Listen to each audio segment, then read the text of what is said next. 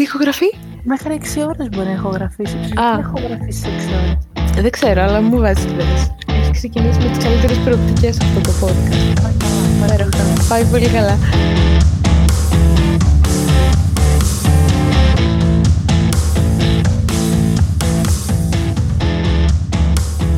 Καλησπέρα σας. Καλησπέρα. Καλώς ήρθατε στο Ουράνιο Talk Show. Ε, ένα podcast. Επεισόδιο 1, προσπάθεια. Επεισόδιο τρία. 1. Προσπάθεια. Δεν ξέρουμε. Πλακέτα. Κλακέτα. Να πέσει. Ποιες είμαστε, λέγε μου. Είμαστε η Στέβη Ας και το η τσάι. Κατερίνα.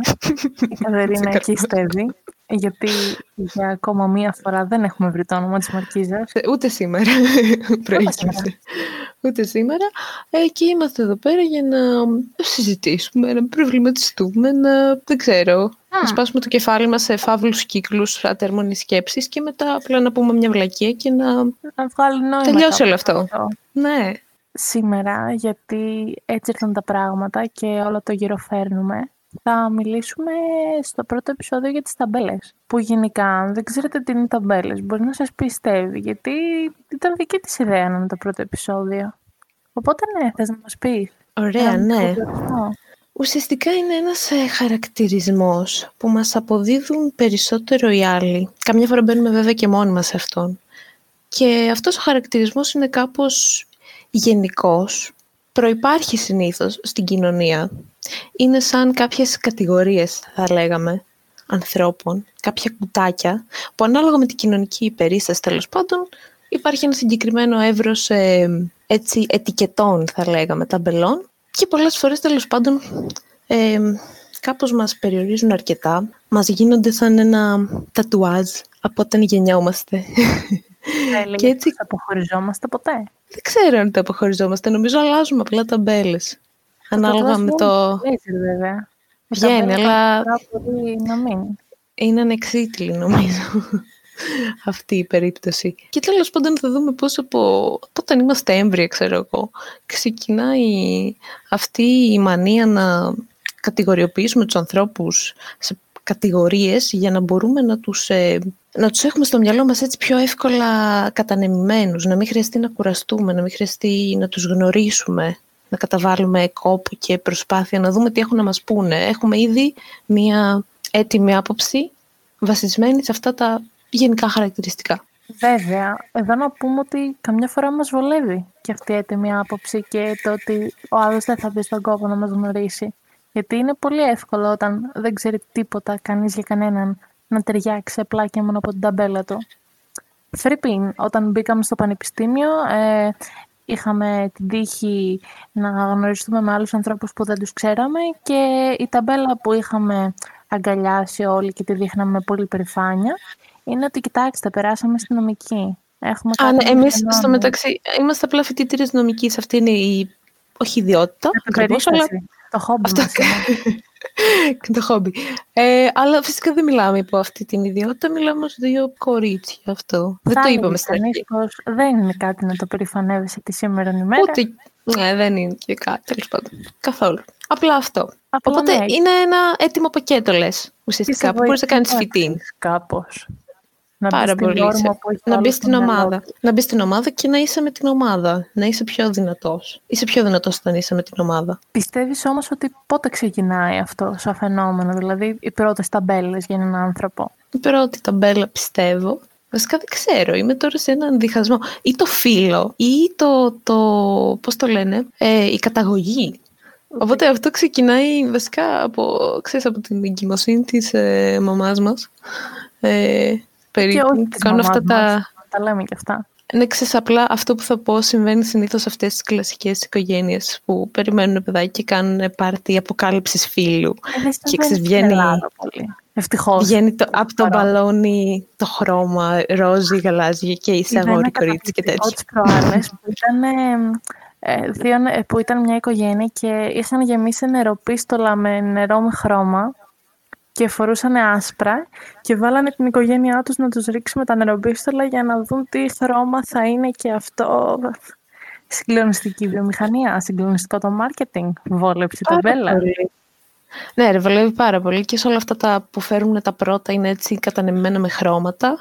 Αλλά φυσικά αυτό ξέρεις, πάει και αργότερα φυσικά στην ε, προσχολική ηλικία με τα παιχνίδια που μπαίνεις στα site των παιχνιδιών και έχει κατηγορία για αγόρια, για κορίτσια. Καταπληκτικό, καταπληκτικό. Η γνωστή, πολύ γνωστή εταιρεία αλυσίδα Μην την πεις. με... Μην την πεις γιατί. Για να μας μηνύσουν. Όχι, αλλά είχαμε κάνει και ένα διανοητική ιδιοκτησία, ξέρω εγώ, προχθές. Τι, δεν ήμουνα. Το δίκαιο, λέω. Το λέμε ότι είμαστε φοιτήτριες σαν χόμπι. Χόμπι. Εγώ, οι άλλοι το έχουν πάρει σοβαρά. Εγώ σαν χόμπι. Χόμπι, Οχ. τελείως χόμπι. Ναι, και τέλος πάντων είχαμε πει για τα παιχνίδια που έχει αυτό το, τις κατηγορίες που κα- κα- σε βάζει κατευθείαν σε αυτό ότι από πέντε χρονών, ας πούμε, και πιο, πιο πίσω, αν είσαι κορίτσι θα παίζεις με τις Barbie, θα σου δημιουργηθούν απίστευτα κόμπλεξ ε, σχετικά με την Για το εμφάνισή σώμα σου. σου, τα αυτιά σου, τα Αυτό. μαλλιά σου, τα... τα- εί- Είπαμε, ε, καταπληκτικό, η Barbie φοράει συνέχεια τα κούνια. Ναι, Μονίμως. υπέροχο. Δεν κουράζεται ποτέ η Barbie, ρε φίλε. Τα Κλήτρια. 24/7. Η ρίζα δεν βγαίνει ποτέ. Ποτέ. Τότε δεν μας τα απασχολούσαν βέβαια αυτά.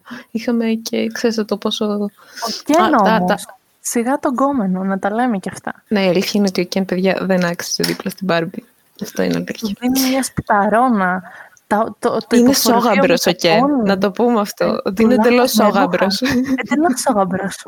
Το καταγγέλλω. Εγώ θυμάμαι ότι είχε ένα τζιπ βέβαια. Αυτό είχαμε αγοράσει. Αλλά και Σιγά πάλι το δεν ξέρω σε δίκαιο, ποιανού το ήταν όνομα αυτό ήταν. το χόσπιτο. Νομίζω πες να ήταν και δικό της. Ήταν γαλάζιο, αλλά είχε λουλούδια.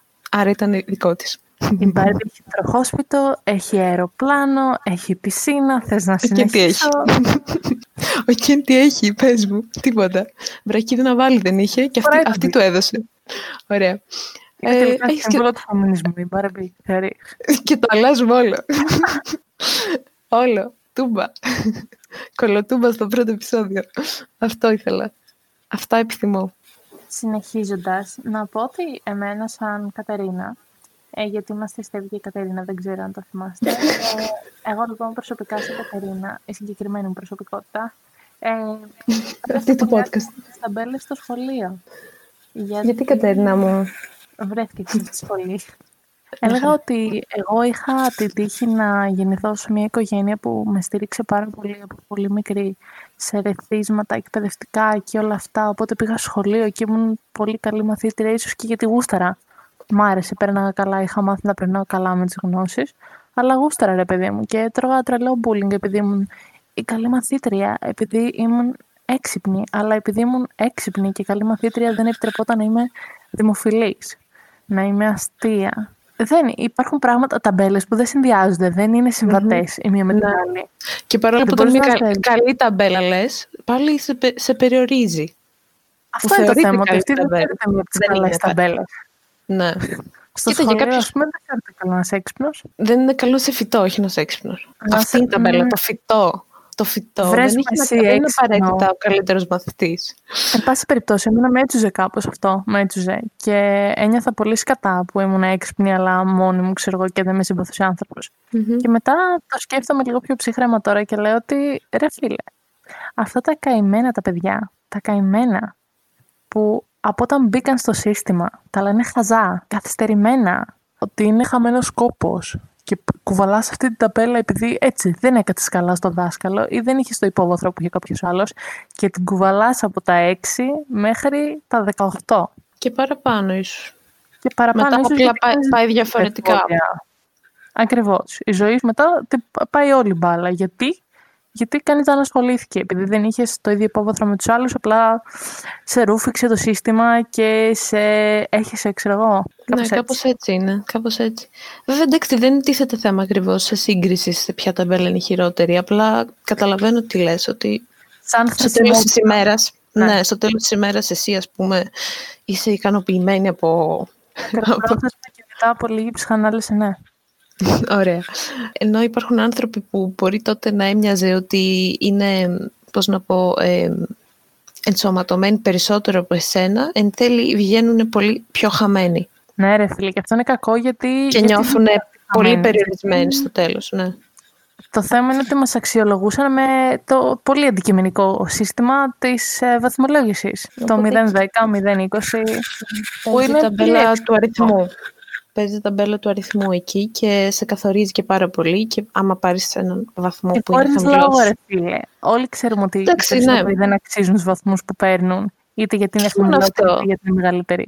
Δεν ξεκινάμε και όλοι. Δεν, δεν ξέρω αν μπορούμε όλοι να συγκριθούμε σε μια την ίδια κλίμακα γιατί δεν ξεκινάμε όλοι από το 0. Οπότε αν εγώ είμαι στο 15 και ο άλλος είναι στο 5 και πάει στο 10 και εγώ πάω στο 17, είναι κάπως καταλαβαίνεις ότι εγώ θα πάρω το εύσημο, αλλά η δική μου πορεία δεν είναι και τόσο μεγάλη Γιατί; και σημαντική. Γιατί Και δεν αξιέπαινη. επιβεβαιώνεται η προσπάθεια.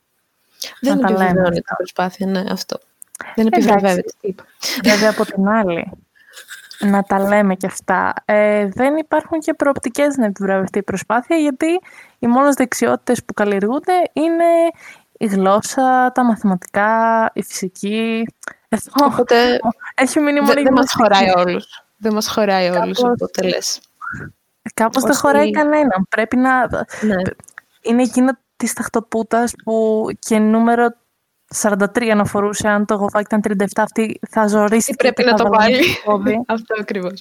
Αυτό, Αυτό είναι. ακριβώς είναι. Το έθεσες πολύ ωραία. Οπότε, ξέρεις, δεν μπορείς να ενσωματωθείς και τόσο πολύ γιατί οι όποιες δεξιότητές σου, ας πούμε, δεν καλλιεργούνται μέσα στο σχολείο, οπότε μπορεί να πάρεις τη ταμπέλα του τεμπέλη, ωραίο κάνει τέτοιο, ταμπέλα του τεμπέλη, ε, ή αυτού που δεν ασχολείται, ενώ στην πραγματικότητα είναι χάσιμο χρόνου για σένα να ασχοληθείς. Προφανώς υπάρχουν βέβαια βασικές γνώσεις γενικές που θα ήταν καλό να έχουμε όλοι κλπ. κλπ. Απλά εντάξει, Ίσως θα δεν μπορούσαμε να καλύπτουν μαθαίνουμε και πια άλλα πράγματα. Όλοι, όλοι. Α, να πούμε και το καταπληκτικό ότι σήμερα 10 Μαρτίου του 2021 έχει δεσμευτεί για μια εβδομάδα η κυβέρνηση, δύο εβδομάδες, ότι από το Σεπτέμβρη θα υπάρχει σεξουαλική αγωγή στα σχολεία. Σε Να ποια το δούμε. τάξη, στην τρίτη ηλικίου; δεν έχει υποθεί κάτι τέτοιο, δεν έχει γίνει συγκεκριμένο από ποιους καθηγητές, πού, πότε, πόσο, αλλά δεσμεύτηκε η κυβέρνηση να υπάρχει, οπότε για να δούμε σε ένα Ναι, εξάμεινο. ωραία. Να το δούμε. υπάρχει Απλά να, αυτό. να μην υπάρχει όπως υπάρχει, ο, όπως υπήρχε μάλλον το μάθημα αυτό το ΣΕΠ, ο σχολικός επαγγελματικός προσανατολισμός που κάναμε μαθηματικά, Εντάξει, ξέρω εγώ. Θέλω να πεις είναι λίγο πιο πρακτικό αυτό. Δεν έχει να κάνει. Θέλω να πω ότι ξέρεις, τα, τα τύπου δευτερεύοντα μαθήματα, πολλές φορές, αν δεν Α. τα κάνει καθηγητής ειδικότητας, Έχουμε Ε, κόψει αυτά, δεν υπάρχουν πια στη, στη ξέρεις, σημερινή- κάνουν στο τα σημερινό μαθήματα πρόγραμμα. του, του κορμού, όπως και επίσης, ας πούμε, στα μουσικά μαθήματα που υπάρχουν άρθρα πάρα πολύ, ε, δεν, δεν, έχουν, δεν διορίζονται με την ίδια ευκολία, δεν, γενικά δεν επιλέγονται με την ίδια ευκολία και είναι, ξέρω εγώ, ένας άνθρωπος για Αυτό πάλι 30 δεν το σχολεία. πας. Τέλος πάντων, αυτό βέβαια είναι ένα άλλο ζήτημα. Ας μην το... Ε, θα τον Η λύσουμε σε ένα υποστελέχωση του επόμενο. ελληνικού κράτους είναι ένα ξεχωριστό επεισόδιο. Είναι ένα Spoiler ξεχωριστό alert. επεισόδιο σίγουρα. Οπότε, τέλος πάντων, και βγαίνεις μετά από το σχολείο. Έχεις φυσικά την ταμπέλα των Πανελληνίων. Έδωσες, δεν έδωσες, πόσο έδωσες, τι έδωσες, πού πέρασες. Χαμός. Έχει καθοριστεί όλη η ζωή σου από αυτό, φυσικά. Αρχίζουν να σε εκτιμάνε άνθρωποι που δεν σε Παράδειγμα με εκτιμούσαν. αυτό. το εκτιμάς, δεν εκτιμάς και αυτά όλα. Ναι. Φαντάσου να έχεις να παλέψεις με τις Πανελλήνιες, με αυτό το τέρας και παράλληλα να εξερευνείς και τη σεξουαλικότητά σου και μαζί με την ταμπέλα του σκράπ, ας πούμε, την ταμπέλα της αποτυχίας, να έχεις και ταμπέλα του queer ατόμου, του ομοφιλόφιλου, Ναι, ναι. του οτιδήποτε. Του Λότκι. Και να του μείνεις Λότκι είναι πίσω στο αυτός. σπίτι σου και να μείνεις με τους γονείς σου και να πρέπει κάπως να το αντιμετωπίσεις αυτό. Και να Πώς μην θα το δεχθούν ταιριάζουν. και οι γονείς ε, το, τε- αυτή τη ταμπέλα που και οι ίδιοι φαντάζομαι σε ένα βαθμό θα έχουν διαμορφώσει κάποια χαρακτηριστικά για αυτή τη ταμπέλα και πόσο δύσκολο είναι όταν συγκρούεται αυτός ο ρόλος της προσωπικής σου άποψης για μία κατηγορία, αν μπορούμε να το πούμε αυτό πια, ανθρώπων, με το παιδί σου. Πολύ μεγάλο Αυτό- ζήτημα αυτό. Αυτό το καταπληκτικό μας, ε, πολύ καταπληκτικό που, ε, πώς το λένε, ε, εγώ αγαπάω το παιδί μου, το λατρεύω, είμαι καλός χριστιανός και Αλλά- τους αγαπάω όλους και τους βοηθάω όλους. Ε, και το παιδί μου είναι ο κόσμος μου και μετά το παιδί μου λέει ότι είναι γκέι και εγώ δεν γυρνάω να το ξαναδώ ποτέ. Δεν το αγαπάω γιατί και είναι τόσο τεράστιο πολύ. πρόβλημα. Λες και έβγαλε Ναι, ένα εντάξει. πλοκάμι το παιδί μου και έγινε η Σμέρνα, η Μέδουσα. Κοίτα, είναι, είναι αντιμετωπίζεται σαν πρόβλημα. Προφανώς δεν είναι πρόβλημα. Δεν, δεν πρέπει ε, ο κάθε άνθρωπος να αντιμετωπίζει τη σεξουαλικότητα του που είναι ένα μέρος της προσωπικότητας τόσο προβληματική, όποια και αν είναι αυτή. Να τα λέμε αυτά, να λέμε ότι η σεξουαλικότητα δεν είναι κάτι που διαλέξαμε απαραίτητα. Ξύπνησα σήμερα και είπα... Είναι λίγο κάπως σαν ότι δεν μπορώ εγώ αυτή τη στιγμή να αντιμετωπίσω το πρόβλημα ότι έχω ας πούμε μπλε μάτια ή όχι καφέ ή ότι έχω πράσινα και όχι κίτρινα. Λοιπόν, προφανώς. Το θέμα όμως είναι ότι στην πραγματικότητα λόγω αυτής της ε, ταμπέλας, αυτού του label ότι είμαι queer άτομο, ξέρω εγώ, ε, στην πραγματικότητα σου δημιουργούνται προβλήματα. Και πολλοί άνθρωποι αναγκάζονται να ζήσουν πιο μυστικά τη ζωή τους, να απαρνηθούν κάποια ακόμα. Ένα τμήμα που είναι πάρα πολύ προσκολλημένο στην προσωπικότητά μας, δηλαδή ε, αυτό που λένε ε, get a room, ξέρω εγώ, ή έχεις και σπίτι ή να κάνεις το κρεβάτι του ό,τι θέλει και κάτι τέτοια που ακούμε. Α, έχω Η σεξουαλικότητα. Αρκεί να προκαλούν. Ε, δεν έχω κάτι με αυτούς. Δεν έχω κάτι με τους και έχω φίλους και αρκεί να προκαλούν. Λοιπόν, ε, η σεξουαλικότητά μας είναι ένα κομμάτι τόσο πολύ προσκολλημένο στον τρόπο που φερόμαστε, που μιλάμε, που εκφράζουμε Ξεκάθαρα. οποιαδήποτε άποψή μας. Δηλαδή, δεν, δεν είναι κάτι που μπορούμε να το περιορίσουμε στο βαθμό που θέλουν κάποιοι άνθρωποι. Και οι ίδιοι άνθρωποι φυσικά δεν το κάνουν αυτό. Γιατί θα ήταν και παράλογο. Δηλαδή, μιλάμε τώρα για πολύ ακραίες καταστάσεις που χρειάζονται να βιώσουν αυτά τα άτομα. Μην το λες. Είσαι στο Queer Thank You Next. Αχ, όχι, δεν είμαι. Θα με βάλεις μια μέρα. Ε, λοιπόν, δεν είσαι στο Queer Thank You Next. Θα σου μεταδώσω το γεγονός ότι υπάρχουν τόσο προβληματικοί άνθρωποι. Διαβάζω τόσα Thank You Next και πράγματα που πρέπει να θεωρούμε δεδομένα. Δεν τα βρίσκουν δεδομένα καν τα queer άτομα από τους συντρόφους τους που είναι στην ίδια φάση. Ναι.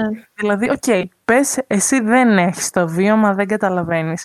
Να μην το καταλαβαίνει ο άλλος που κουβαλάει την ίδια ταμπέλα με σένα. Είναι αυτό που εσωτερικεύεται όλο αυτό. Δηλαδή δεν έχει να κάνει μόνο με το πώς το δέχεσαι, αλλά και πώς εσύ ο ίδιος μπορεί να το προκαλέσεις στους άλλους, χωρίς καν να το καταλάβεις. Γιατί και εμείς αυτή τη στιγμή που μιλάμε, ε, μπορεί να έχουμε πει πράγματα που πραγματικά να βασίζονται σε τέτοια στερεότυπα, ας πούμε. Και, και το κάνουμε πολλές φορές. Προφανώς εννοείται ότι δεν, θα, δεν είμαστε εκεί. Ε, ούτε ότι λέμε είναι απόλυτα σωστό.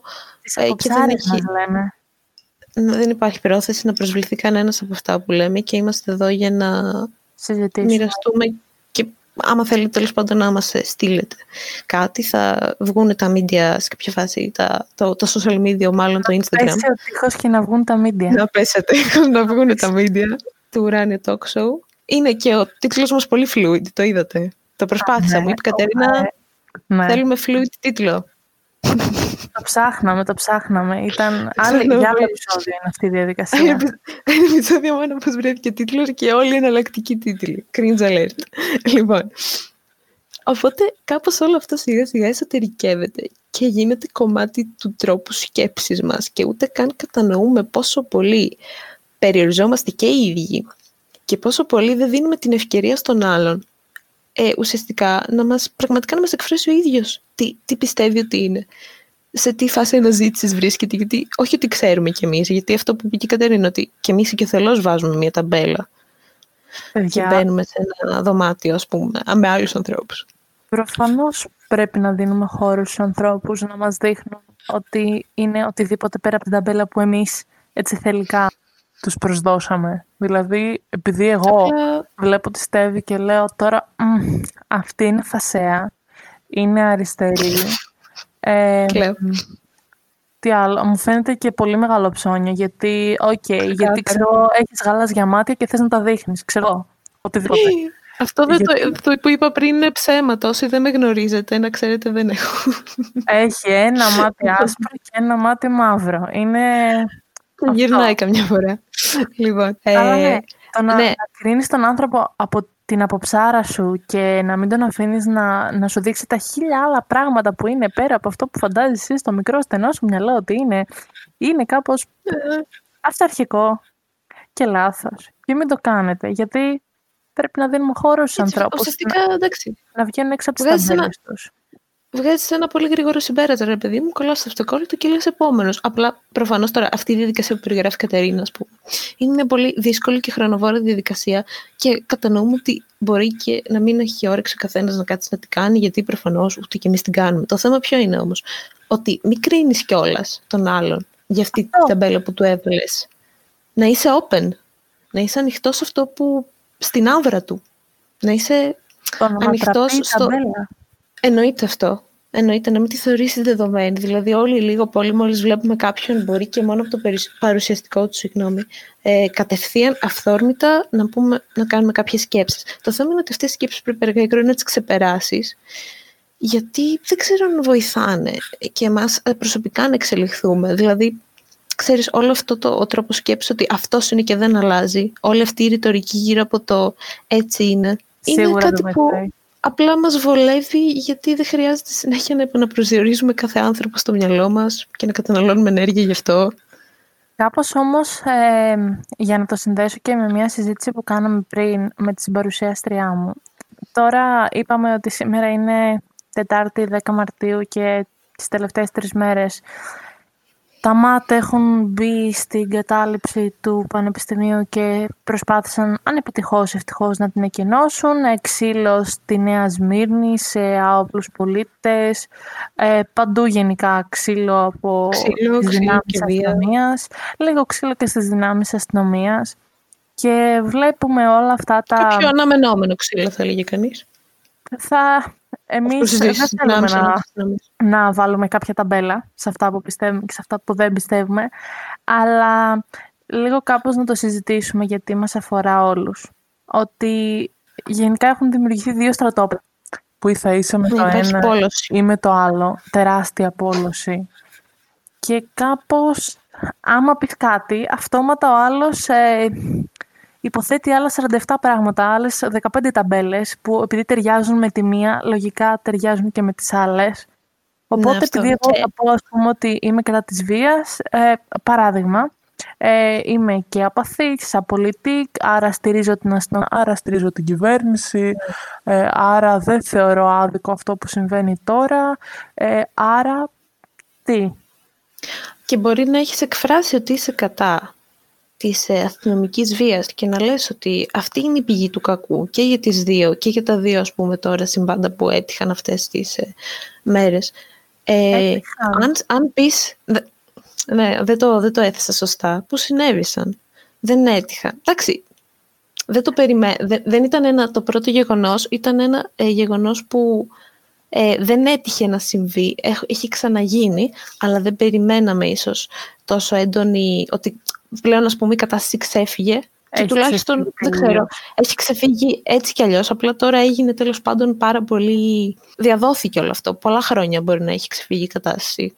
Απλά πλέον κάθε φορά που ξεφεύγει η κατάσταση βγαίνουν και κάτι έτσι ωραία βιντεάκια και κυκλοφορούν πάρα πολύ στα μίντια, οπότε μπορούμε να δούμε η διεισόμαση τι συνέβαινε. Είναι πολύ εκνευριστικό. Είναι Και αυτό που ήθελα να πω είναι ότι μπορεί ας πούμε, να έχεις καταδικάσει την αστυνομική βία, να αναγνωρίζεις ότι είναι η πηγή του κακού και ότι προφανώς και προκαλεί ουσιαστικά και την αντίδραση που τη γυρνάει και μπούμεραν σε έναν βαθμό, γιατί και αυτή χάνει ανθρώπους, π.χ. για παράδειγμα. Ε, η ίδια το προκαλεί φυσικά. Είναι λογικό σε μια περίοδο πανδημίας με παράλογα νομοσχέδια και άκερα και έτσι πάρα πολύ έντονη καταστολή στα μέτρα του COVID η οποία δεν συνδυάζεται απαραίτητα με αποτελεσματικότητα στην προστασία για αυτό το σκοπό. Μάλλον όχι, yeah. γιατί χθες 315 κρούσματα. Καλησπέρα. Ζωή να έχουμε. Λοιπόν, ζωή να έχουμε.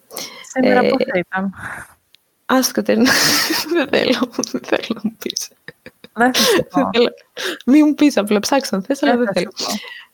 Ε, λοιπόν, σε όλη αυτή τη δίνη που βρισκόμαστε, Καταρχάς, ο, οι περισσότεροι άνθρωποι μπορεί να έχουν χάσει και τη δουλειά τους ή να είναι σε κάποια αναστολή. Τέλος πάντων, ασχολούνται πολύ περισσότερο κιόλας και με τα media και με τα νέα και με όλα αυτά. Οπότε είναι αδύνατο να μην περιμένεις, ας πούμε, αυτή την αντίδραση. Οπότε ξεκινάμε από το, ότι προφανώς η αντίδραση είναι αρκετά αναμενόμενη. Τώρα το θέμα είναι ότι Πέσαν Τρίτη φορά θα το πω. Πέσαν πολύ. Τρίτη φορά θα το πω. ότι όσο και αν έχεις καταδικάσει ε, την αστυνομική βία, δεν σημαίνει ότι από τη στιγμή που λες ότι OK, okay, ναι, χτυπήθηκε και ένας αστυνομικός και είναι μόφριτος και αυτό δεν με, δεν με χαροποιεί, δεν με κάνει να νιώθω τέλεια, γιατί ξέρω ότι το πρόβλημα δεν λύθηκε κατά βάση. Αυτό δεν αναιρεί φυσικά ότι είσαι κατά της αστυνομικής βίας. Αυτό προσπαθούμε να πούμε. Ας πούμε, τώρα ένα παράδειγμα για να το ολοκληρώσουμε. Συνεπώς, εμείς για να βγάλουμε ένα συμπέρασμα, θέλουμε να πούμε γενικά. Καλό είναι να μην είμαστε με μια ταμπέλα ε, που είναι μια στερεοτυπική αντίληψη, αλλά να βλέπουμε το βάθος των ανθρώπων. Και όταν κάποιος λέει ότι καταδικάζει τη βία, δεν σημαίνει ότι χαίρεται που οι αστυνομικοί βαράνε αβέρτα τον κόσμο, αλλά ότι θλίβεται που βλέπει την ανθρωπότητα σε τέτοια κατάντια και τον Πρωθυπουργό να λέει ότι πέρα βρέχει. Ναι, βέβαια, ξέρεις τι, ξέρεις ναι. τι σκέφτομαι τώρα που το συνδέω, ότι όλο αυτό, όλη αυτή η αντίληψη και το μένος έχει προκύψει πάλι από τον ίδιο τον Πρωθυπουργό που έκανε αυτή τη δήλωση μόνο όταν τραυματίστηκε ο αστυνομικός, ενώ σε πάρα πολλές άλλες περιπτώσεις δεν την έχει καταδικάσει τη βία. Οπότε ξέρεις, η πόλωση και ο διχασμός και όλο αυτό προκαλείται από. Ξεκινάει και καταλήγει από, τον Πρωθυπουργό μας. Ε, όχι, απλά θέλω να πω ότι εν τέλει και κάποιε τέτοιες δηλώσεις που είναι φοβερά υποκριτικές από ανθρώπους που πραγματικά βλέπεις ότι το κάνουν εντελώς υποκριτικά και αδιάφορα και υπάρχει τεράστια διάσταση έργων και λόγων. Ε, προφανώς και κάποιος εκνευρίζεται, οπότε γενικεύει. Ουσιαστικά τα στερεότυπα και όλη αυτή τα μπέλα που λέμε είναι μια μεγάλη γενίκευση. Τσουβαλιάζουμε πάρα πολύ όλες τις περιπτώσεις. Ε, και πρέπει όταν ε, βλέπουμε κάτι τέλος πάντων, όταν βλέπουμε μια άποψη, να προσπαθούμε λίγο να σκεφτούμε τον τρόπο που την λέει κάποιος. Γιατί το, το γεγονός ότι αυτή τη στιγμή ο Πρωθυπουργός είναι σχεδόν κλόουν και βγαίνει και λέει αυτά, ξέρω εγώ, ενώ. Σχεδόν, δεν ξέρω γιατί το είπατε σχεδόν. Ε, ενώ ε, υπάρχει αυτή η κατάσταση στη χώρα και βγαίνει και μιλάει για ενότητα και εγγύηση ενότητας και ασφάλειας. Ε, δεν σημαίνει τέλος πάντων ότι όσοι που είναι το ίδιο πράγμα ταυτίζονται με αυτόν τον άνθρωπο προφανώς. Γιατί οι υπόλοιποι μπορεί να μην είναι τόσο κλόουν. Ή μπορεί και να είναι. Απλά εντάξει, μερικές φορές δεν χρειάζεται να εστιάζουμε. Ναι, είναι πολύ λεπτά τα όρια, αλλά θέλω να πω δεν χρειάζεται να εστιάζουμε τόσο πολύ στην κριτική του τι λέει κάθε πλευρά, αλλά στο ποιο είναι το πρόβλημα. Γιατί αυτή τη στιγμή υπάρχει ένα πάρα πολύ μεγάλο πρόβλημα. Και συχνά οι ταμπέλες, για να το πάμε και στο θέμα μας, μας αποπροσανατολίζουν πολύ από το ποιο είναι το πρόβλημα πραγματικά. Δηλαδή, έχεις την ταμπέλα. Ξεκάθαρα. Ε, Ξεκάθαρα. Βάσει της καταγωγής σου το πρόβλημα δεν είναι τι πιστεύει ο καθένας για την καταγωγή Το πρόβλημα είναι ο ρατσισμός και η προκατάληψη σε σχέση με αυτό. Έχεις τα μπέλα επειδή είσαι queer, ξέρω εγώ. Το πρόβλημα είναι ότι. Πώς ε, προβάλλονται, ας πούμε. Πώς προβάλλει η κοινωνία τα queer άτομα στα μέσα, ξέρω εγώ, στην τηλεόραση. Δηλαδή, πολλές φορές αποπροσανατολιζόμαστε πραγματικά πολύ στην προσπάθειά μας απλά να τους κατηγοριοποιήσουμε όλους και να έχουμε μια έτοιμη κριτική για τον καθένα. Φεύγουμε από, το, από την επίλυση του προβλήματος ή έστω από το, από το βασικό μας προβληματισμό, αν δεν πούμε πρόβλημα. Οι ταμπέλες, βρε αδερφέ, κατά κύριο λόγο δημιουργήθηκαν, βασικά δημιουργήθηκαν από την Πατριαρχία. Αλλά μετά την Πατριαρχία ήρθε και ο καπιταλισμός. Και ο καπιταλισμός έχει βολευτεί πάρα πολύ με τις ταμπέλες. Πάρα πολύ, γιατί μας κάνουν πολύ εύκολο, ε, πολύ εύκολο διαχειρίσιμους για το marketing με το να ε, πάρω εγώ πάνω την ταμπέλα του 20χρονου υπερκαταναλωτικού ε, κοριτσιού που ας πούμε έχει προβλήματα με την αυτοεκτίμησή της και της αρέσει πολύ μουσική ε, γίναμε πολύ ωραίο πακετάκι για να μου πουλήσει σειρές, προϊόντα, ε, πρότυπα, σελίδες ε, για να ακολουθήσω στο Instagram για παράδειγμα. Α, είναι εκείνο το καταπληκτικό που λέγαμε ότι αν μπείτε στη, στα cookies ναι. στο Google, ε, θα δείτε τι, ε, ποιες ταμπέλες έχει ο φίλος μας ο Μάρκ για τον καθένα. Μία φορά είχα ψάξει εγώ γιατί είχε χαλάσει η κουρτίνα του μπάνιου για κάτι εργαλεία. Τώρα σε άκυρες στιγμές, ας πούμε, μου πετάει για εργαλεία. Πω, OK, okay, εντάξει, εγώ, θες να μου τα πουλήσεις, αλλά κάπως φτάνει. ταμπέλα. ναι, δεν έχεις υπόλοιπες ταμπέλες, δεν συμβαδίζουν όλες. Ε, οπότε ξεκάθαρα εννοείται η διαφήμιση έτσι μας χρησιμοποιεί πάρα πολύ. Είμαστε τα προϊόντα, οπότε ξέρεις, υπαγόμαστε αυτόματα και στη ταμπέλα, επειδή είμαστε τα προϊόντα. Άρα πρέπει να γίνουμε σαν τη ταμπέλα σε έναν βαθμό. Δηλαδή, ξέρεις, μετά αρχίζει και το ότι εγώ προσπαθώ να είμαι η ταμπέλα, γιατί με έχουν κάνει να πιστεύω ότι μόνο έτσι θα είμαι χαρούμενος. Σίγουρα. Αυτό είναι μεγάλο θέμα, το να προσπαθείς να ε, πώς το λένε, να φτάσεις στο πρότυπο, το ιδανικό της ταμπέλας σου, δηλαδή ε, τη χαρούμενη χοντρούλα που από χοντρούλα έγινε αδυνατούλα και είναι πολύ χαρούμενη τώρα που αδυνάτησε. Αυτό είναι πολύ ωραίο και για να πουλήσεις ε, προϊόντα αδυνατίσματος και για ρούχα και για να ρίξεις, ξέρω εγώ, με την ανασφάλεια, να ρίξεις τις άμυνες κάποιου και να το πουλήσεις μετά ένα dating app. Ε, είναι πάρα πολύ ωραίο. Πολύ τέτοιους συνδυασμούς μπορούμε να κάτσουμε εδώ να κάνουμε ώρες με καπέλες που βολεύουν για το marketing. Πάρα πολύ, ναι. Κάπως ε, θέλαμε να πούμε ότι πρέπει σε κάποια φάση να κάτσει ο καθένας μας και να δει τελικά αυτές οι ταμπέλες που έχω πάρει πάνω μου από τα 10, από τα 15, από τα 25, από τα 45, είναι κάτι που θέλω. Είναι κάτι που χρειάζομαι. Χρειάζεται να λέω σε όλους «Γεια σας, Κατερίνα, ε, αριστούχος στο σχολείο, ε, μαγειρεύω πάρα πολύ καλά, ε, ε. είμαι queer, ε, δηλώνω φεμινίστρια, ε, δηλώνω ε, φανατική στη, της μουσικής και οτιδήποτε άλλο. Χρειάζεται να τα λέω όλα αυτά για τον εαυτό μου. Χρειάζεται και επίσης όλα αυτά που μπορεί να έχεις πει. Πόσο πολύ σε δεσμεύουν. Πόσο πολύ καθορίζουν τον τρόπο που ζεις, όχι επειδή θέλεις, επειδή είσαι στην ταμπέλα. Επειδή, το είπα μια φορά και το σέρνω μαζί μου. Αυτό. Γιατί απαγορεύεται να αλλάξεις οπτική τα πράγματα ως γνωστόν στο σύστημα των ταμπελών. Πώς θα ξαναμπω σε ταμπέλες; Πώς θα, πώς θα με ξαναβάλω να... Αυτό θα πρέπει να γίνει από την αρχή όλη αυτή η διαδικασία και είναι κρίμα. Γιατί την έχουμε ξεκινήσει από όταν υπάρχεις. Ε, και πόσο πολύ αυτό πόσο πολύ μας περιορίζει εν τέλει. Δηλαδή, αν το σκεφτεί κάποιος, πόσο, ότι πολλές φορές δρούμε με βάση την κοινωνικά αναμενόμενη αντίδραση και όχι αυτή που πραγματικά θα θέλαμε να εκφράσουμε. Πολύ σωστό αυτό. Θέλαμε πάρα πολύ. Ήταν πολύ βασικό να το πούμε. Συνέχισε. Είναι βασικά το συμπέρασμα. Αφού είπαμε ουσιαστικά πόσο πολύ εκφράζεται όλο αυτό κοινωνικά σε, ό, σε όλες τις ηλικίες και σε διάφορα ζητήματα που είναι επίσης πάρα πολλά ζητήματα. Απλά δεν μπορούμε προφανώς να δείξουμε σε ένα τόσο μικρό επεισόδιο όλες τις ταμπέλες που μας έχουν κοτσάρει ποτέ. Ε, αλλά δεν το κλείνουμε, θα επανερχόμαστε σε αυτό γιατί είναι, τα στερεότυπα είναι πάρα πολύ συνδεδεμένα. Έχει με, ψωμί, ψωμί... Με, με, πολλές, με πολύ νοσηρές καταστάσεις που αποτελούν έτσι προβλήματα για πολλούς ανθρώπους. Και είναι αυτό ότι όταν καταλαβαίνεις πόσο πολύ μπορεί να σε έχει προσδιορίσει η ταμπέλα, φρικάρεις λίγο. Πόσα πράγματα δεν έκανες. Ναι, για την ταμπέλα. Και τώρα είναι και όλο αυτό με τα social media που ξέρω εγώ...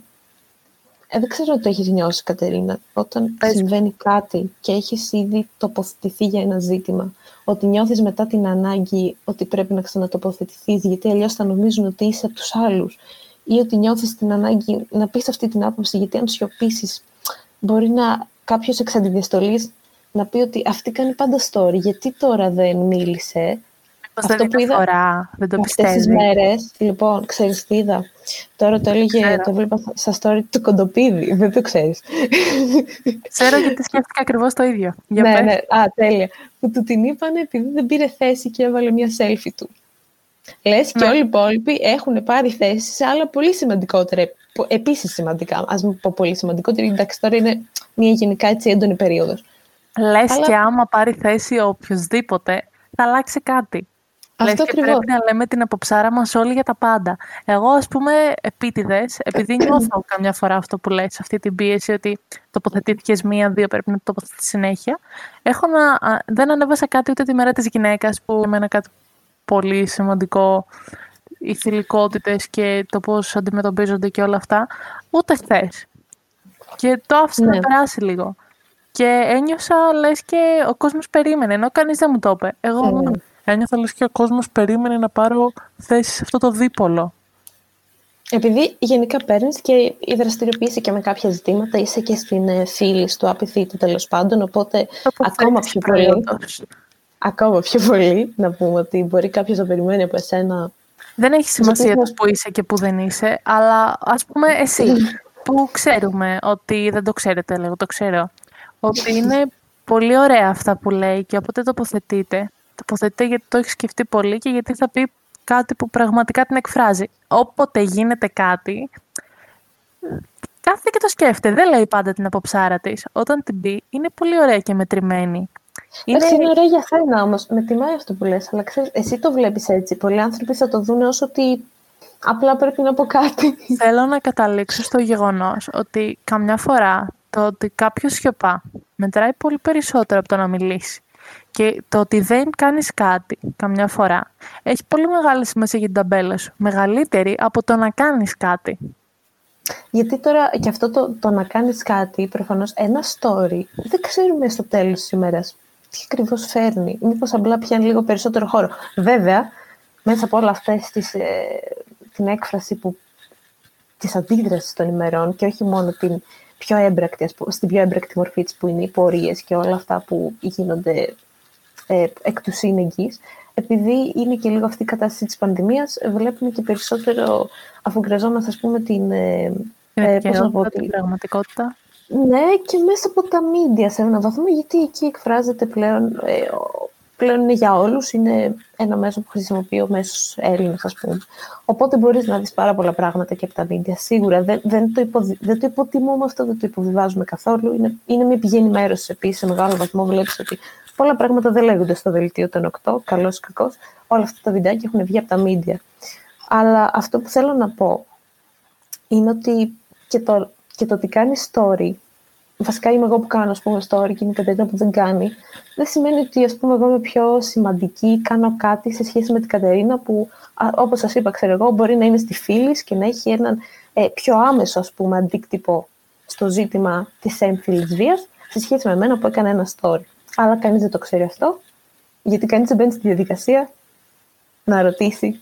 Η αλήθεια είναι πως και οι δύο είμαστε της άποψης ότι και ένας άνθρωπος να σωθεί από τη μαλακία που εμείς μεταξύ μας και μοιραστούμε στα social media και ένας άνθρωπος να σωθεί είναι νίκη.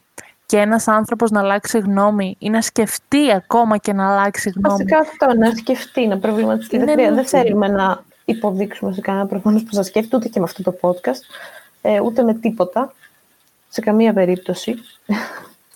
Οπότε... ούτε που να είμαι και το δάκτυλο σε όποιον έχει διαφορετική άποψη. Ξεκάθαρα. Είμαστε πολύ ανοιχτές. Σε οποιοδήποτε μας... μπορείτε να μας στείλετε. Θέλω να καταλήξω πως παρόλο που μοιραζόμαστε μία ταμπέλα, συμπεριφερόμαστε πολύ διαφορετικά και είναι άδικο, πολύ άδικο να χάνει κάποιος την ταμπέλα του, να την κερδίζει από μια πράξη που έκανε ή δεν έκανε. Γιατί για κάποιους ανθρώπους αυτές οι ταμπέλες είναι το μόνο που τους κρατάει καλά. Που τους κρατάει ψυχικά υγιείς, που δεν φλιπάρουν, που δεν παρετούνται από τη ζωή. Και το ότι κάποιος θα κάνει ένα λάθος και θα πει μια λάθος κουβέντα, θα κάνει ένα λάθος post, θα πει την άποψή του και θα είναι λίγο λάθος γιατί δεν το έχει σκεφτεί πολύ καλά. Μπορεί να το έχει σκεφτεί και αυτή να είναι η άποψή του. Κάπως δεν ακυρώνει όλη του την προσωπικότητα και επειδή έχασε μία ταμπέλα ή κέρδισε μία άλλη, δεν χάνει την αξία του ή δεν την, δεν την ανεβάζει αντίστοιχα. Δεν είμαστε οι ταμπέλες μας, είμαστε οι αυτοί μας. Θα έπρεπε να μπορούμε να υπάρξουμε και χωρίς τις ταμπέλες μας. Πιστεύω.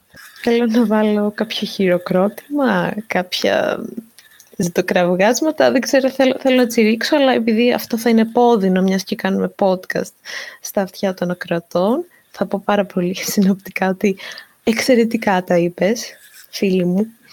Συμφωνώ πάρα πολύ. Αυτό είναι το συμπέρασμα του σημερινού podcast. Όλο αυτό είναι απλά μια τροφή για σκέψη. Ε, είναι οι προβληματισμοί μας. Δεν σημαίνει ότι είναι κανόνες, δεν είναι Επίσης δεν θεωρούμε ότι είναι απλά τσιτάτα, πραγματικά μας απασχολούν. Μπορεί σε κάποιους να φαίνεται λίγο περίεργο τώρα, που έτσι στη μέση της καραντίνας εμείς απλά ξεκινάμε και μιλάμε, ξέρω εγώ. Αλλά επειδή ε, το βλέπουμε κάθε μέρα, ότι αυτά τα πράγματα μας επηρεάζουν πάρα πολύ, σε μια προσπάθεια λίγο να τα ξορκίσουμε κι εμείς, δηλαδή και προσωπικά, ε, απλά τα συζητάμε, γιατί πολλές φορές όταν το εκφράζεις, γίνεται, όταν, όταν μοιράζεσαι βασικά, το βάρος επίσης μοιράζεται και γίνεται ναι. μικρότερο για κάθε πλευρά. Οπότε το μοίρασμα είναι κάτι πάρα πολύ ωραίο και επαναλαμβάνω ότι θα χαρούμε πάρα πολύ να είναι αμοιβαίο και με, και με εσάς. Αυτά ήταν για σήμερα, ναι. Καταθέσαμε την ψυχή Αυτά μας ήταν. κάπως στο πρώτο επεισόδιο. Κάπως πρώτη Καθόλου υπερβολικές. Καθόλου. Εντάξει, κάπως είναι και αυτή μια ταμπέλα που εγώ τη δέχομαι, εντάξει. Είμαι Εντάξει. συστηματική και αυτή είναι η μόνη ταμπέλα που θα κρατήσω για σήμερα. Εντάξει, Κατερίνα μου. Εντάξει. Λοιπόν, σας αποχαιρετούμε ε, και Καλό σας βράδυ. ευχόμαστε καλή συνέχεια. Δεν μπορεί να είναι μεσημέρι, δεν έχει καμία σημασία, εδώ είναι βράδυ. Εδώ, Καλή- στα κεντρικά μας. στο headquarters του Δουράνιο Talk Show. Ε, λοιπόν, καλή σας ε, συνέχεια.